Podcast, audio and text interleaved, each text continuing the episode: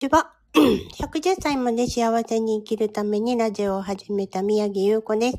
またまた間が空いてしまいました。まあ、結構忙しかったんですけどね、何やってたかっていうと、実は大阪から足を踏む先生と、あと鍼灸の先生に、あの目のお灸とね、くる、えっ、ー、と何美容診美容の針やってもらったり、あと脳をね、あの、リラックスさせる。シンキングリーンの、えー、セッションをやったりとかっていうイベントがね、ちょっと続いていたので、なかなかね、お話しすることができませんでした。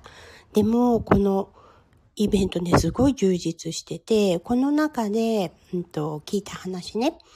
今、110歳まで生きるって言ってるんですけど、まあ実際生きるかわからないですけど、あの、まあ聞いた話で、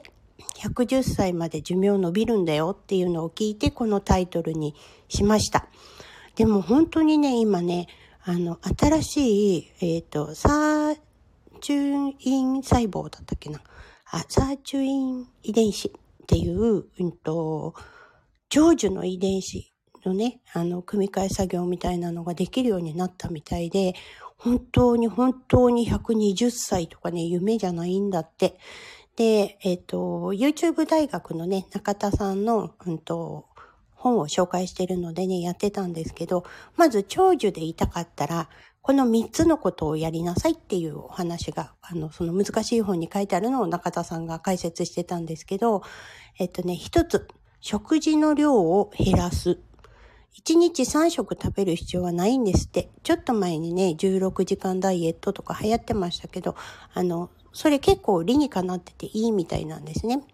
で、食事の内容なんですが、動物性タンパク質は取らない方がいいと。肉、魚、卵、乳製品ですね。でも、あの、全くやめちゃうわけじゃなくて、適度に食べるにはいいみたいです。ただ、肉ばっかり食べてるのは良くないよっていう、野菜を多くとってねっていう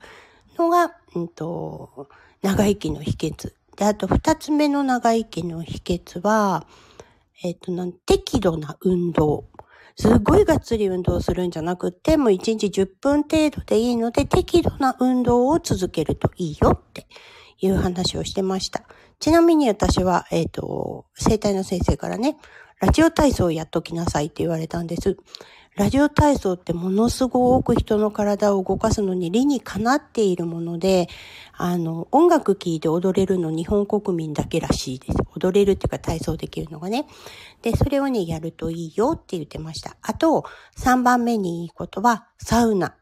あったかくしたり冷たくしたりを繰り返すっていうのは細胞が活性化されるんだって。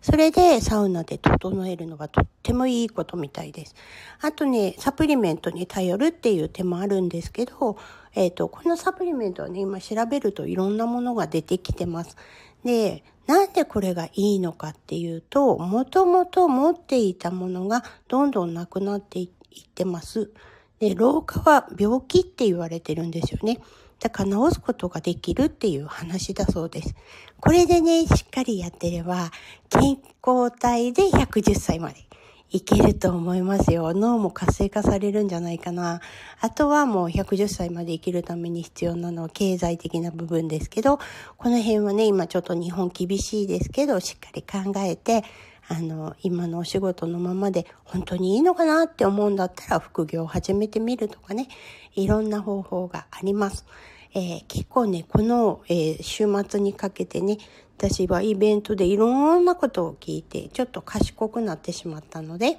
ここでアウトプットしてみました。110歳まで生きてもね、友達みんないなくなっちゃってたら寂しいじゃないですか。だからやっぱみんなでね、100歳になっても旅行行けるようにお友達もね、みんな長生きしてもらおう。それが一番ベストなんではないかなと思いました。ということで今日のお話はこのくらいで。またよろしくお願いします。